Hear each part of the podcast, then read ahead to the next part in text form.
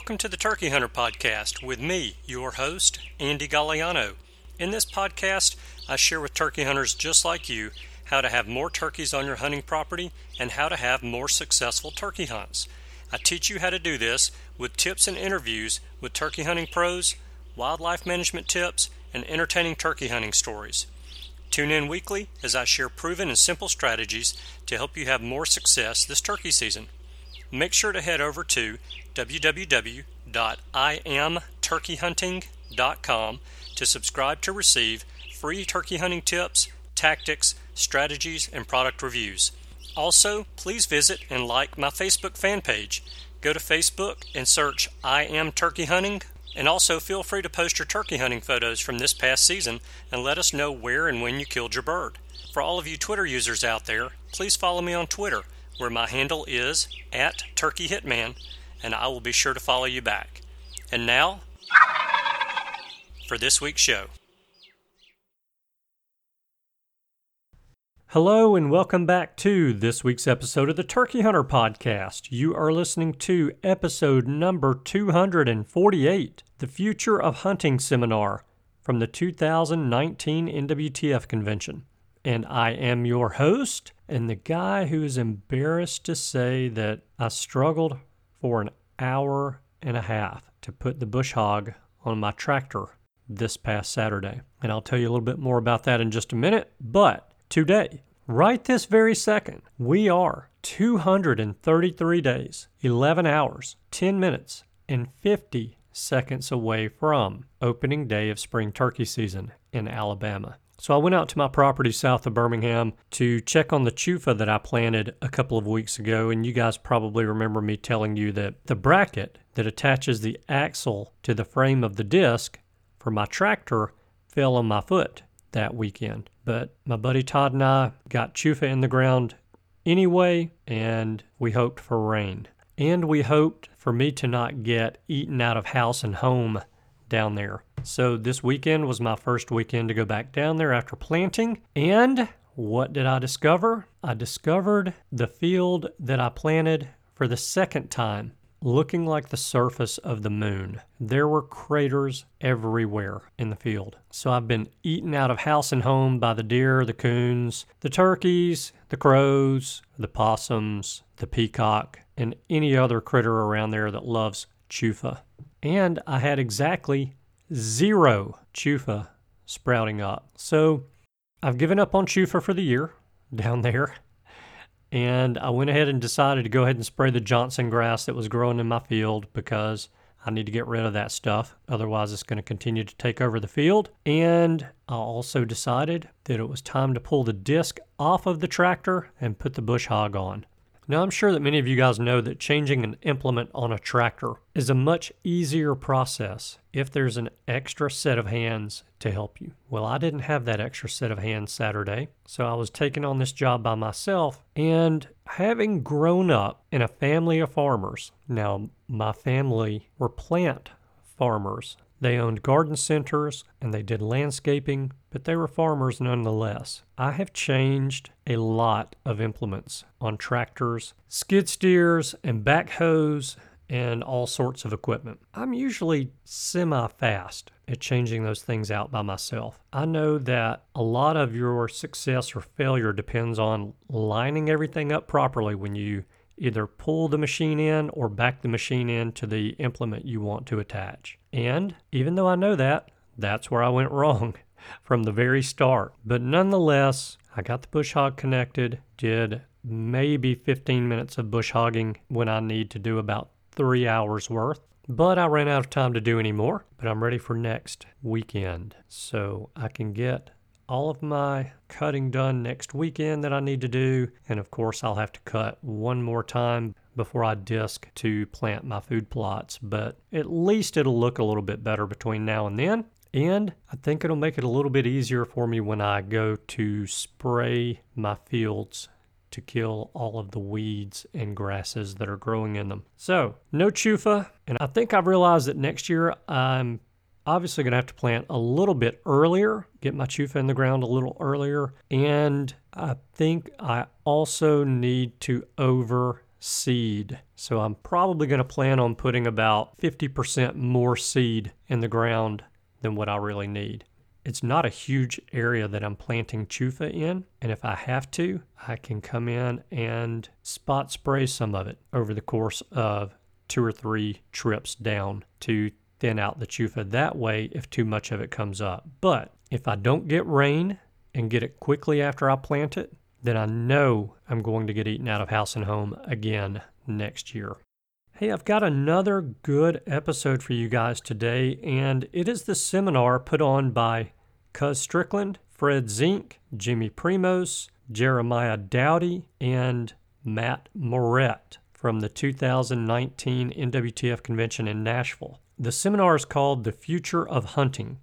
Now, this week I've got a ton of stuff going on with work. So I'm going to be very brief today. And before I start the recording, I need to tell you that Cameron recorded this episode for me at the NWTF convention, and that was extremely helpful. And because there were five presenters in this seminar, it was impossible to mic up everyone, but we've actually got really good audio. I'm just not sure what Cameron was doing with the microphone while he was sitting there in the seminar. I think maybe he had the microphone clipped onto his shirt and then his media badge was rubbing up against the microphone anytime that he would move. Now, it's not so bad during the seminar, but it's really bad during some of the Q&A part of the seminar. So what I've done is I've got the entire seminar playing from start to finish of this episode and I cut the Q&A part of the seminar off of the episode and I put it onto the tail end of the show. So if you've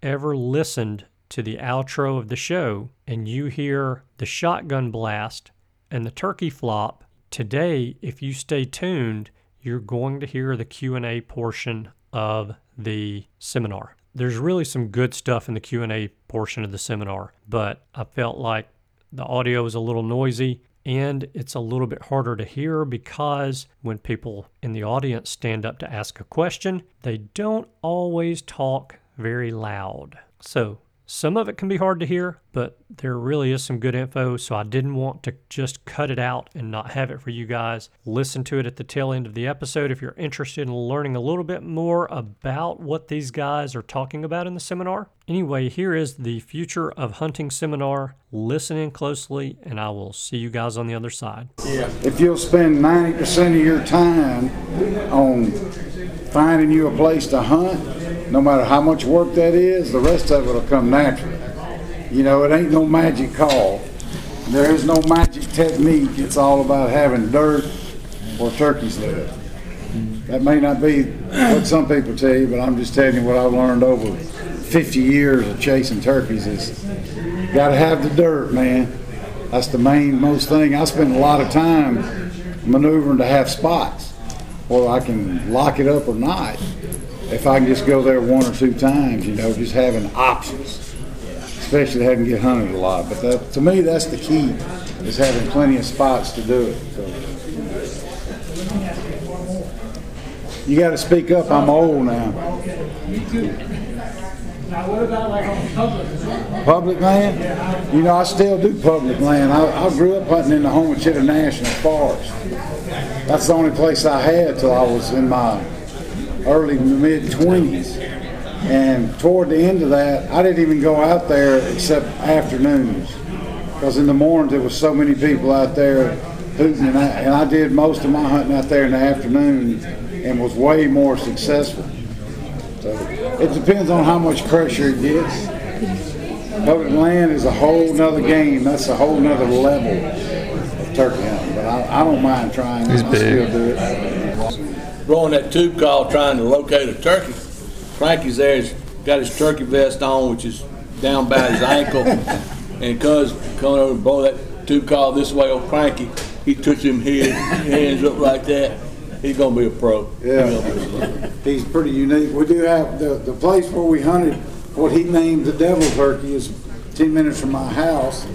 And it's uh, one old long beard, he's got two running mates with him and he it's one of them turkeys you'd call to, he would answer. He'd come to about 150 yards, and that's it. I'm sure you've encountered that. And there's three turkeys in the same spot this year. I put some trail cameras out, so can I say it's the devil turkey? I don't know. The odds are pretty good, but I can tell you this, it opens in, youth season opens in uh, Mississippi like March the 7th or 8th, we'll be sitting there. Now, I, I can't take cranky and run and gun and slip and all that. It's, it's a ground blind. That, that limits your, well, it ain't how I'm used to hunting, but it's what it's gonna take, because he's real small. But yeah, we're going after him, and he's, that's all he talks about. So, that's, that's good to get him imprinted that little, so. Frankie's a unique kid, he don't care if you're filming or not, he's, he, he's just, uh, he's all about painting his face and staying outside. So, That's what we need to do, is keep more faces painted and keep them outside. Cranky is, his mother's name is Laura. That's, uh, Cuz's baby daughter, Youngest youngest, daughter. And Lauren, you know, Cuz used to work for us, and Lauren, Lauren came to the office one day, and she had on her fairy costume, you know, with wings and everything, and she had a magic wand. And she said, do you want me, uh, do you want me to bless you? And I said, yeah, that'd be great. So I got down on my knees and she took that magic wand, which really was a plexiglass rod, you know, hard plexiglass rod, and she went wham! it's, it's a true story. I mean, I'm seeing stars. And, and said, Lauren, why'd you hit him so hard? That's my balls. She, she, she said, the harder you do it, the better the blessing is. so that's where Cranky gets his. We'll go ahead and get started. Good morning. Uh, Appreciate everybody coming in this morning. My name is Travis Sumner. I'm the Hunting Heritage Center and Habitat Manager at NWTF. Uh, A little bit about myself there. I manage uh, the property that we have there from a habitat standpoint, but I'm also part of our Hunting Heritage team. And part of my job is to have our mentor hunt program that we have, taking out new people, getting involved in hunting, uh, letting them experience it for the first time. Uh, working with mentors to train them to know what their responsibility is and what part and what role they play in uh, taking a new hunter out. Um, Before, the most of you introduce our panel, you know, think about this. How many of you can remember your first hunt? Very first hunt that you went on? All right, how many in this room have never hunted? Please raise your hand. There's no embarrassment. There you go. We got one guy. There we go. We've got a prospect in the room. That's awesome. Uh, do you remember who the first person was that took you on your hunt? And what impact that person had on you? And what was the drive after that that made you want to continue to hunt or be in the outdoors?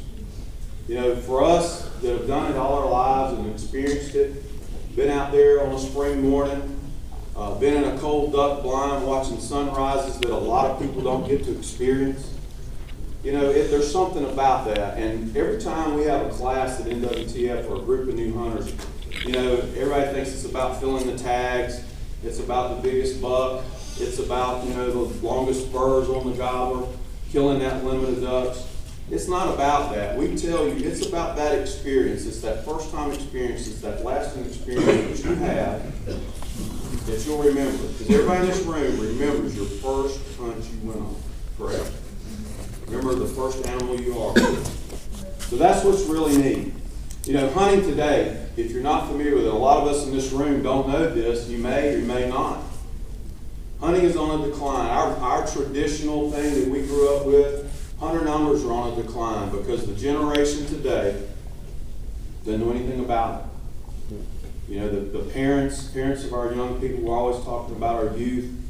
But there's a generation out there, if you look and you talk to state agencies and you look at that, hunter numbers are on a decline drastically.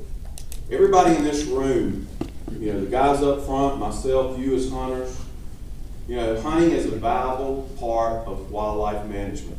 You are a wildlife manager. You don't have to have a whole list of degrees behind you.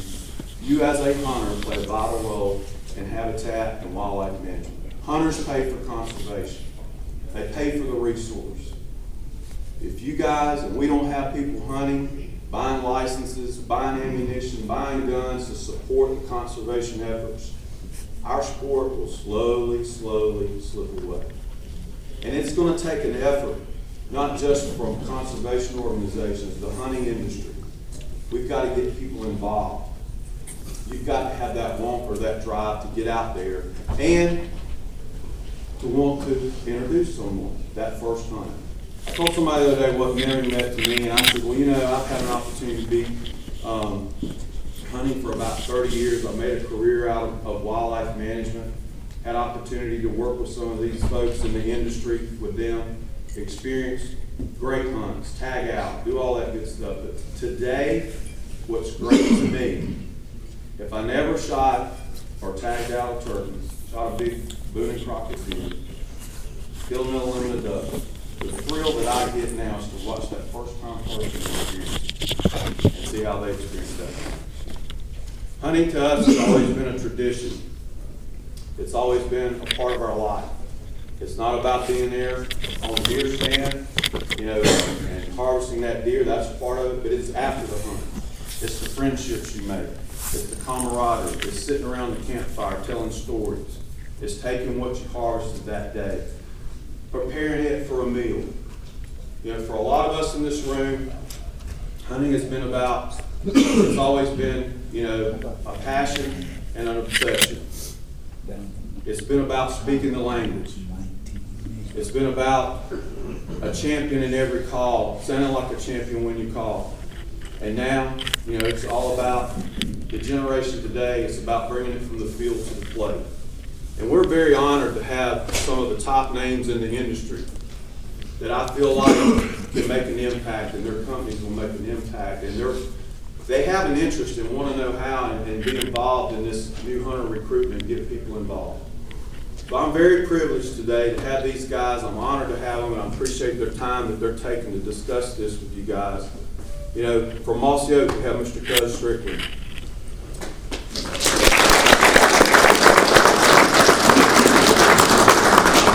From Zink Calls and Avian-X Decoys, Mr. Fred Zink. From Primos Hunting, Mr. Jimmy Primos.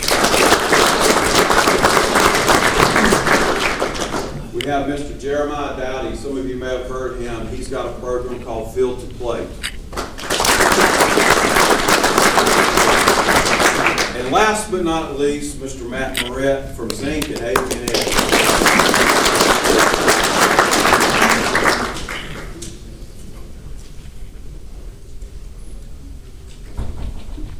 All right, because, you know, guys, I'm gonna go down the road, and I ask these folks this. Tell us your first hunt, who took? My, my first hunt, my dad was a lifelong military guy. He was in the army forever and he retired. He was a big fisherman. He didn't hunt a whole lot, but, uh, first hunt was in the Homochitto National Forest with him and my older brother. And I think I hunted probably three years out there before I ever saw a deer. You know, had a twenty gauge Stevens pump with slugs in it, and the first deer I killed, I was probably twelve years old. But It was, uh, it was just something about it. I have an older brother, who's five years older than me, and he was infatuated with fishing, and I got infatuated with hunting. Although my dad didn't do a lot, it just clicked for me. So, I, I I echo your thoughts. My whole world now revolves around pop-up blinds and snacks and crossbows for little knuckleheads. I'm just infested with them out there, and I'll, I cherish every minute of that. But to see what happens with them on their first hunt's what means a lot. Those memories are a lot more vivid than my first one in the Homochitto National Forest. Fred? Um, I was so young, I probably couldn't remember. My, uh, I, I grew up in a family that hunted and fished. My, uh, my great grandpa was a fishing guide. Uh, my dad hunted his entire life. He grew up in northern Indiana. I was in elk camp when I was three years old in Rocky Mountains. So I just uh, grew up on a family farm in, in Ohio and uh, basically hunted and fished every day of my youth. Um, and uh, we had obviously plenty of land to hunt on. I just grew up hunting and fishing. It's kind of what I did since I could walk, per se. So um, started carrying a gun when I was nine years old. But my father's and my grandpa is who got me involved. My uncle my cousins. I, I just grew up in a family across the board that hunts and fish. So done it my entire life. First animal I ever killed was a blue winged teal with a 20 gauge at uh, Indian Lake in Ohio. So that was I think I was about eight and a half, nine years old, something like that. So that's how I got started. Just just like I could walk, I guess. Awesome. Mr. Jimmy, Uh, well, I think, thinking back, my first hunt was probably a, a dove hunt with my father and his friends. I had a little H and R single barrel hammer, four ten shotgun. And, uh, I remember, it, you know, just, I, I probably shot a lot and I don't think I really hit much, but I'd go out and pick daddy's birds up and, uh, for some reason, I, I just, from that moment on, I can remember, I, I, I loved shooting guns. And, uh, we lived on a, about a fifty acre little farm right there north of Jackson, Mississippi, and had squirrels and, uh, quail and birds on it and stuff like that. So when we got home, not too long after that first dove hunt, Daddy let me take that, I was four or five years old, let me take that four ten, just go out in the woods.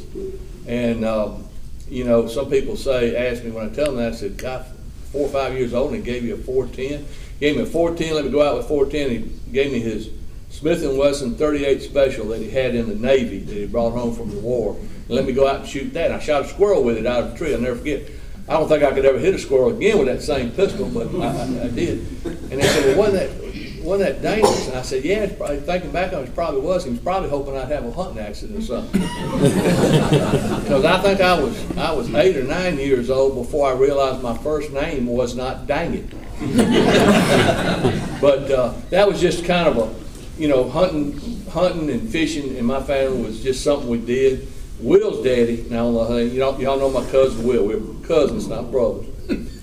Uh, Will's daddy, Uncle Kenneth, was all into the business, into the family business, so he didn't have much time to hunt or fish. So Will kind of always tagged around with us, and, uh, much, much to my displeasure, because he's a pain in the neck, still is. And I used to take Will on that, on that family, we had, we had pellet guns and BB guns, and we'd go out and shoot, shoot blackbirds and squirrels, whatever we'd hold still long enough to shoot. I remember the first thing Will ever shot with a pellet rifle was a red-winged blackbird, and I told him they were good to eat, so we plucked it, and uh, I let him build a fire, and he, he cooked it, and he ate it. Nobody ever accused Will of being too bright. But but that's where it was, on that family place with my father. thank you. Jeremiah? Yeah, I've got a different story from most of these guys because I'm from Southern California. Um, so it's not this deep rooted heritage, it's quite the opposite. Uh, so I have actually two first time hunting stories. First time actually on a hunt itself was a dove hunt uh, with my family because being in Southern California, birds are primarily what we're going to hunt. And I remember hearing stories of my grandpa talk about sitting on the hood of a car in the middle of the desert in California waiting for the sun to rise to shoot dove. And at seven years old, I told my dad that's what I want to do. And my dad was that kind of dad that said, well, if that's what you want to do, let's go do it. And so I had a over under 410 Sears shotgun. We went out there on my first dove hunt. Um, and I remember vividly sleeping on the hood of the car. Sun came up, 112 degree weather in Southern California, shooting doves coming over the cotton field. Um, vividly with my dad, my uncle, and my grandpa. Like that was the first instant of hunting in my life, and that's what drove me to it. Uh, fast forward to 25, and still only a dove hunter and a little bit of hunters. Um, and I went on my first big game hunt by myself in the middle of Wyoming with um, a cheap rifle, a $30 scope, and a Swiss Army knife. Um, that I didn't have anybody to mentor me. I didn't have anybody to teach me. Uh, sitting in the field with a dead antelope in 90 degree weather, saying, "What now?" Um, so those are my those are my two first time hunting stories, and that's kind of why I developed who I am and what I do. Uh, was based on my dad and my uncle and my grandpa telling me stories, and then being forced to do it by myself because I didn't have a community to be around, especially in Southern California when you talk about guns and throwing in prison. So, uh, yeah, that's my two first time hunting stories. One, one bit of housekeeping, can y'all hear in the back? Guys, we might have to use the mic. So, anyway, I just want to make sure we hear it. Hey, Matt, tell us about yours. I'm lucky enough to come from a state where hunting is, I think, is in our blood in Pennsylvania. And, and a family the same way. Everybody in my family hunted. But my dad, my dad, his first love was turkey hunting. And that's how I got started calling and just trying to mimic what I heard him and his friends doing around the house when I was in kindergarten. And my first experience that got me hooked wasn't really hunting. It was going out, sitting between his legs, and letting me call to a turkey and hearing it gobble back at me. And when the little goosebumps on the back, or the hairs in the back of your neck, and I get goosebumps thinking about it now. That hooked me for life. But in the hunting experience, when I first got to go to the woods, and like Jimmy said, we shot anything we could with a BB gun that stood still. And my first hunting experience, we had to be 12 years old back then to go to the woods, and was squirrel hunting. And to be honest with you, this is something that, that I talk about quite a bit. I learned everything I could about the woods in the squirrel woods, and a lot of us in here did. And I, I'm going to ask a question real quick: How many of y'all grew up squirrel hunting? How many do it today? Okay, that's more than the norm.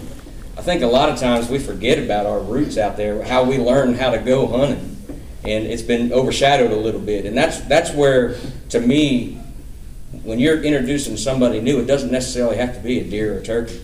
It's about all that other stuff out there, and, it, and it'll surprise you because we all take lots of new new hunters, whether it's turkey, deer, it doesn't matter what. But for me, I, every time I take a, a youngster or a 20 year old or a 30 year old to the woods, I try to teach them more about than just calling them a turkey. Because you wouldn't believe how many people don't know what a white oak tree looks like. And that's that's what really we, we got to get to this day and age. But for me, I think squirrel hunting, or hearing that turkey gobble and getting in the squirrel woods with my dad was what just instilled that in my in my fire. And we and we live it, breathe it, eat it, sleep it, 365 days a year. But Awesome, thank you guys. You know, the guys expressed their first hunts and, you know, what, what it is about the outdoors and why they love it and why we all love to be out there. Um, I'm gonna direct this one to you, Fred, and guys, y'all just all kind of interact with this one also. You know, since now with the hunter decline numbers and the things that we've seen, you know, what impact has the industry seen with these decline in hunter numbers? Well, I will say, uh, I was talking to Cuz, because I didn't know really what the number was. I knew about where it was, but it surprised me what he said it was, 11.5 million. And uh, it wasn't that long ago, we were 19 million, right? So I, I will say this, uh, I'm talking from the experience of waterfowl hunting, uh, especially. It's kind of where I cut my teeth. Obviously, turkey hunt, deer hunt, do all that. Um, how does it affect our business? Um, it's hard to tell because our business has grown so much uh, that the retail explosion has grown so much. A lot of the products, you go back 10 years ago, 15 years ago, you had to come to a show like this to hear somebody blow a turkey call or a goose call that really knew what they were doing, you know?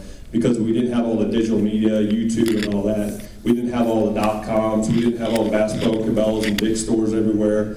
And so, in my opinion, what I've seen in the waterfowl, there used to be about 3 million waterfowlers, okay? Now there's about 850 to 900,000, but they do it a lot more. So there's less, but there's a lot more days, in my opinion, spent in the field by a majority of the people. I remember growing up as a kid, you could pretty much go to any duck blind on any lake in the state of Ohio after the first or second weekend and hunt about anywhere you wanted. There wasn't nobody there to hunt.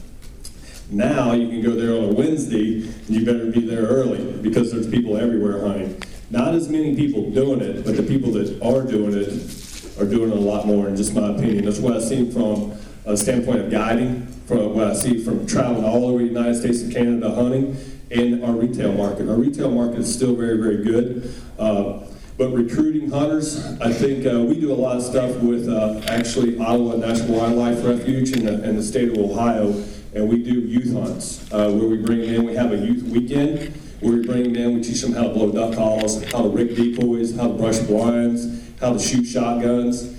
And once we do that, then we follow up a later date and we take all those kids, there's usually about 20 to 25 of them, we take them duck hunting. And so if you think about it, there's 11 and a half million of us.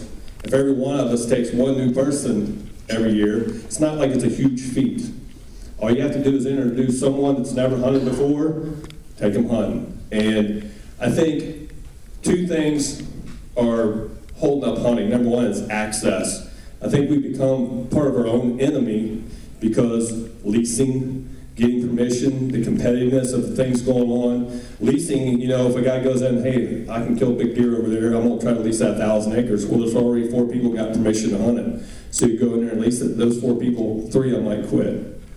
So it's just this natural competitiveness that's that's why we're Americans. That's why we're, we're the greatest country there is. We're very competitive people, but we can be our worst enemy. But if you can take people and have success, that's why duck hunting is a very, or in, in case what Matt's talking about, turkey hunting is awesome. Because you probably might get a, get a shot at one, but hearing those turkeys gobble, I know what it did the first time I heard one, right? But duck hunting is a sport of socialism. You can sit there and talk in a duck blind. I know Cuz loves duck hunting. Oh, it's my life. No, but duck hunting is, yeah, he loves it, trust me. I've been to many hunts with this guy going, one more day is all we got, right? But duck hunting is a great sport, like dove hunting or whatever.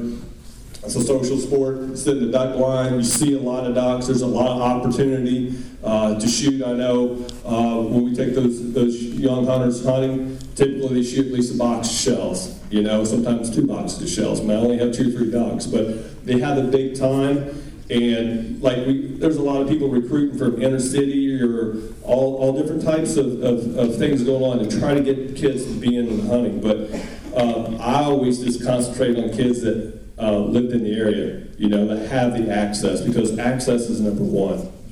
Okay, you got to have the ability to have some place to go hunting, and number two, you got to have introduction. I think people, humans in general, are hunters. I think every, I think personally, when, I would throw women in here, but a man is a natural hunter. That's who we are. Okay, when we're born, we're all hunters. Some get to go hunting and experience that some do not. But by nature, I believe we're, we've been gatherers and providers our whole life. Okay? So, and I, I experienced that. We do a lot of business overseas and in different countries. And I had some Chinese guys and Taiwanese guys come to America. They wanted to go duck hunting. We took them duck hunting. People that never have ever probably shot a gun since they were in the military.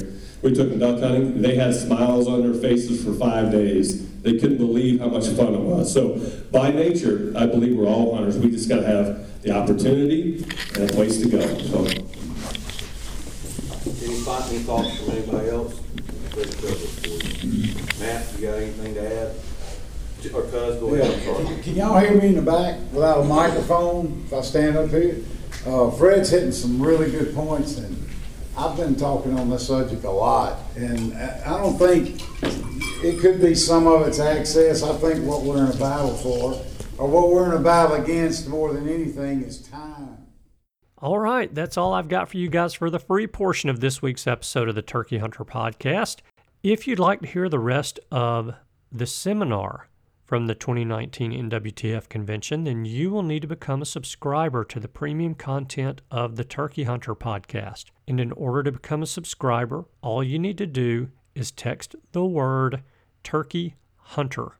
Make that one word and text it to the number 44222. From there, you just need to follow some simple instructions, and then I'm going to email you a link that you can click on to create your username and password on the Podbean application and pay the $18 per year subscription fee for the premium content of the Turkey Hunter podcast.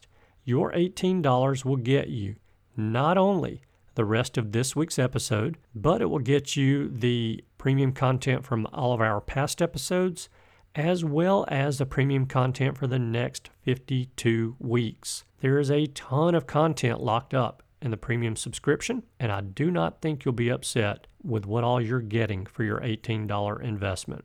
With that said, I hope that you guys enjoyed the Future of Hunting seminar from the NWTF convention. And my favorite of the week is this. You know, we're rounding the time of year where some really fun hunting opportunities are coming up.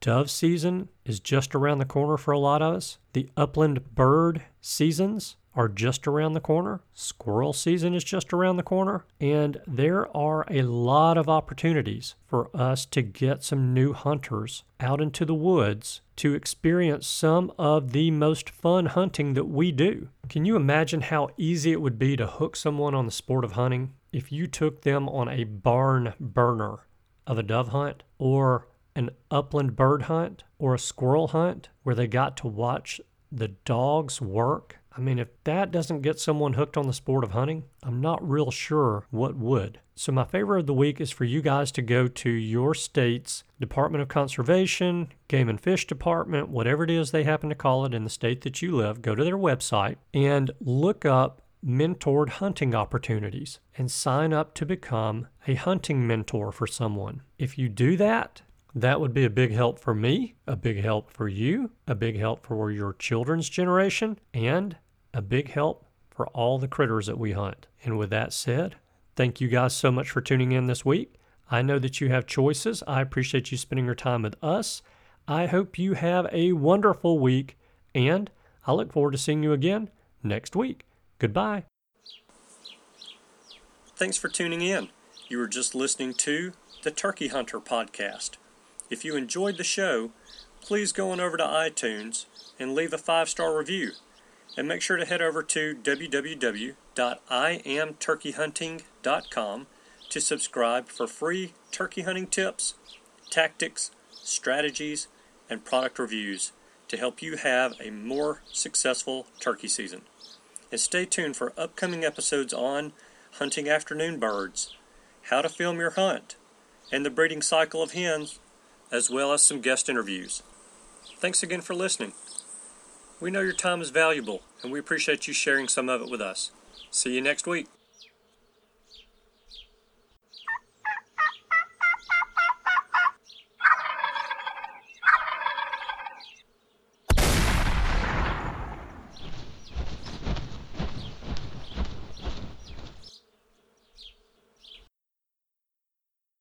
Uh, So if you have a question that you would like to ask this panel pertaining to what we've talked about today, um, raise your hand and we'll, we'll select one of the on the panel. Anybody have a question?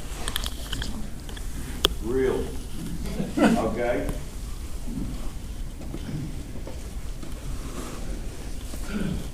I'm, I'm not a mic guy.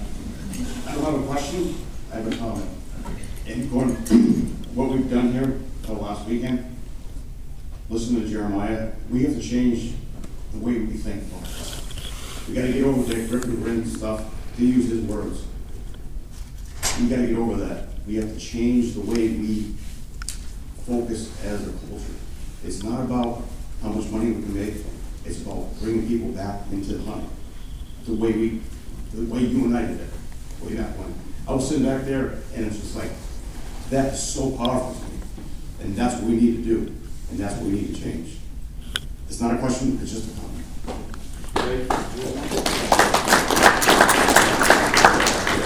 Jeremiah, you mentioned you took hundred and twenty-five people, new people, introduced them to hunting in the last year. How do you reach out to those people? How do you contact them? How do you create awareness and distribute that invitation? I, I personally have not invited one of those people. Every one of those people have invited themselves. Um, and I think a lot of us can think back to that time that someone's asked us to go hunting, and as a lot of us said, we don't have time. And I make myself available. My wife knows it, um, and she knows that, yes, it sucks that every Wednesday and Saturday I'm at the duck blind with five new people in the blind. But she understands why I'm doing it, and she supports me. But I think the biggest thing is I have a 100% success rate on my social media for response rate. Because I'm responding to the most dumbest, stupidest questions that are out there, and I'm answering it to get people excited about it. I mean, who in their right mind wants to know how to use something crazy? And if I don't know it, I'll tell them, I don't know, but I'm going to research it, and I'll research the heck out of it and get back to them. But out of those 130 hunters, I didn't invite one person. All those people asked questions, and then through that, it came into a conversation. It was like, I want to take you hunting, or they wanted to go hunting. The vegans reached out to me, what do I got to do to go hunting with you? And I was like, show up. I have more than enough guns, more than enough ammo, more than enough decoys. I've got more than enough everything. You show up, and I'll make sure that you have a good time. And there's been times we don't. I take out. I took out 30 grown adults because they wanted to know what duck hunting was.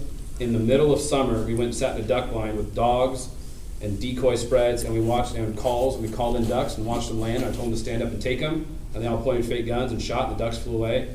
And the dogs ran out and got decoys and got stuff, hmm. and it got them so passionate about wanting to go out that when fall came, guess what? I got 30 phone calls. Is it duck season yet? No, not yet. Duck season yet? No. And so we actually had a day at one of our local refuge that I talked to the, the guy who manages it and said, hey, I need 30 blinds. He goes, there's no way. So I told him what happened. He goes, okay, I'll get you 30 blinds. And we had a bunch of volunteers that came out that just sat in blinds with people and they shot ducks. I mean, it'd be amazing to see everyone that shot a coot and got so excited. And I was like, uh, you've never eaten one. Um, but that's where it, that's where it lies. Is not being afraid to just go out with somebody. And when they ask you, it's sort of like how many of y'all have been like, I'll pray for you, and then go home and never pray for that person.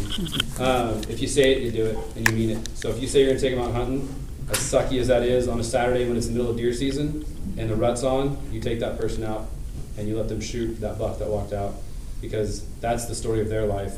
You shot a million bucks, who cares?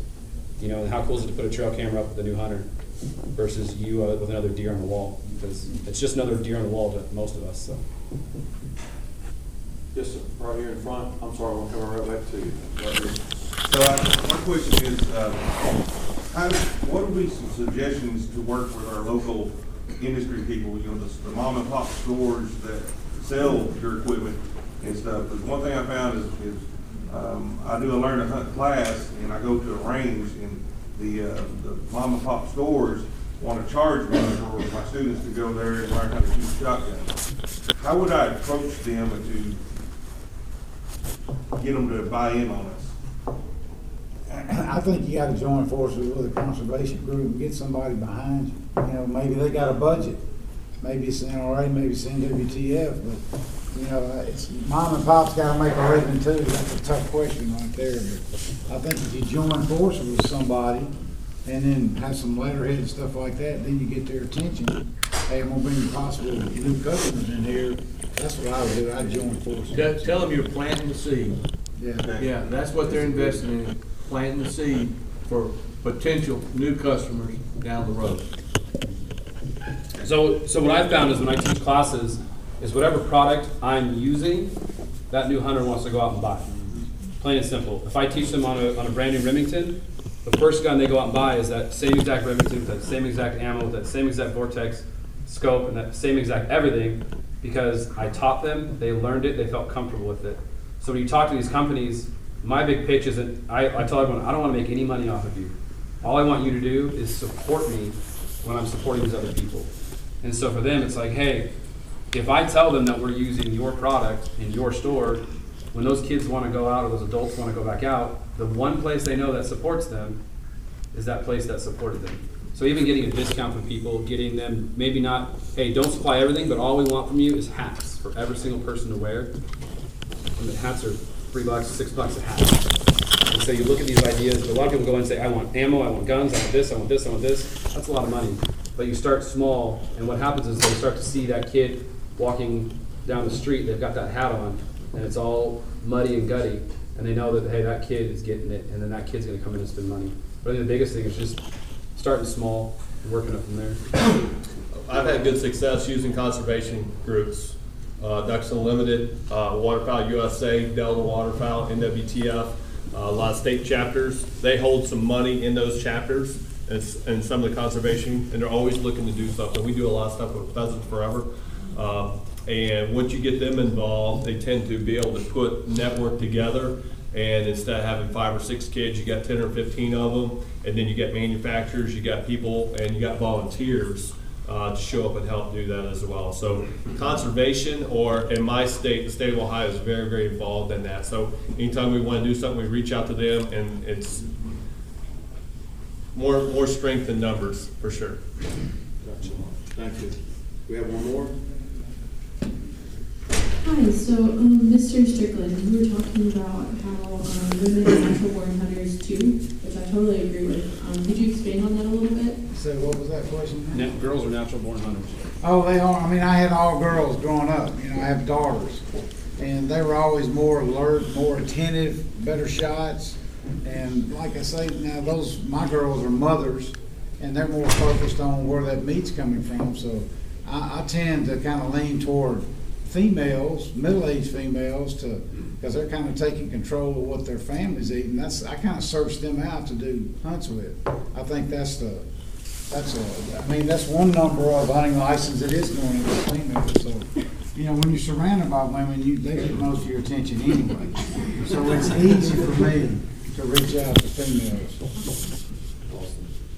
you know, to answer a real quick question for them, they, they've hit on it, you can get involved. You can make a difference. Um, there are opportunities for everyone in this room out there. All the guys have hit on it, whether, whatever conservation organization, particularly with us. You know, we have volunteers, we have Save the Hunt coordinators in a lot of our states. We have R three coordinators in several states that we provide that information that are out there. They're the driving force for us in this movement. And you have opportunity to reach out to them. You have opportunity to mentor someone or to get involved or to host an event, you know, working with someone. Uh, it, to answer that question, how do you get support from the mom and pops and the industry? The first thing that I've done, which has helped me with the program at, at headquarters, is tell the message. Tell them exactly what we've been in here talking about. And when they realize that and they know, A lot of times you're going to get support that you never thought you were going to get just by telling them the message. And they'll sell that message. And we have opportunities for everybody in this room to mentor, to be a part, learn to hunt, whatever it may be, but you, needing you to get involved and share that experience. How many of you, I see some of them out there now. Our campaign for this convention was the mentor pledge. You know, pledge to become a mentor. And we have that. I see some badges. If you're not familiar, we have it here. We're going to ask the guys on the panel. We have a mentor pledge up there. You know that they're going to take that pledge with us and pledge to be that mentor this coming spring. Spring's right around the corner. Um, opportunity is there. Guys, share the experience, share the tradition. Make sure that you know we continue on what we're doing. I think we've we've kind of well rounded this committee because Jeremiah showed you where we're going where we're at today and the groups that we need to be focused on. But you have the rest of the guys on the panel talking about, you know, where they see it, how important it is, because, you know, we've all lived that tradition. We've all grown up. And, you know, each and every day, you know, I've heard them mention about uh, Jeremiah talking about folks from international countries. You know, one of our things at NWTF is taking college students, and we've had opportunity uh, to take out new hunters that are college students. Clemson University, how many Clemson fans in the room? Don't throw anything at me. Anyway, you know, they have an opportunity to learn to hunt. You know, Clemson's an ag forestry school, and they surveyed the campus. Uh, somewhere around 60% of that population that they surveyed never hunted, never fished, never picked up a gun. They have this program, and we have that opportunity. We've been sharing that. But I'll tell one last story, and then I'm going to let these guys get out of here because I know they got to go. We mentioned it. We took a guy from China on a deer hunt. I was telling, I think I told Mandy about this. He came on his first hunt. He didn't harvest a deer. We took him out, and he was around. He showed up in blue jeans, Converse tennis shoes, um, and some kind of jacket. One of our mentors takes him out. They have a blast. The mentor comes back and said, "Man, that was great. I really didn't understand him." But we had a great time. I told him, I said, okay, come back, we're gonna do another. He comes back, he's already gone to like Walmart, bought him a Mossy Oak t-shirt. So, you know, you're making an impact, you can make an impact. Guys, I really appreciate y'all being here today. It, I think it's important. It's gonna take partnerships, it's gonna take us all to make a big impact. Guys, thank you for coming.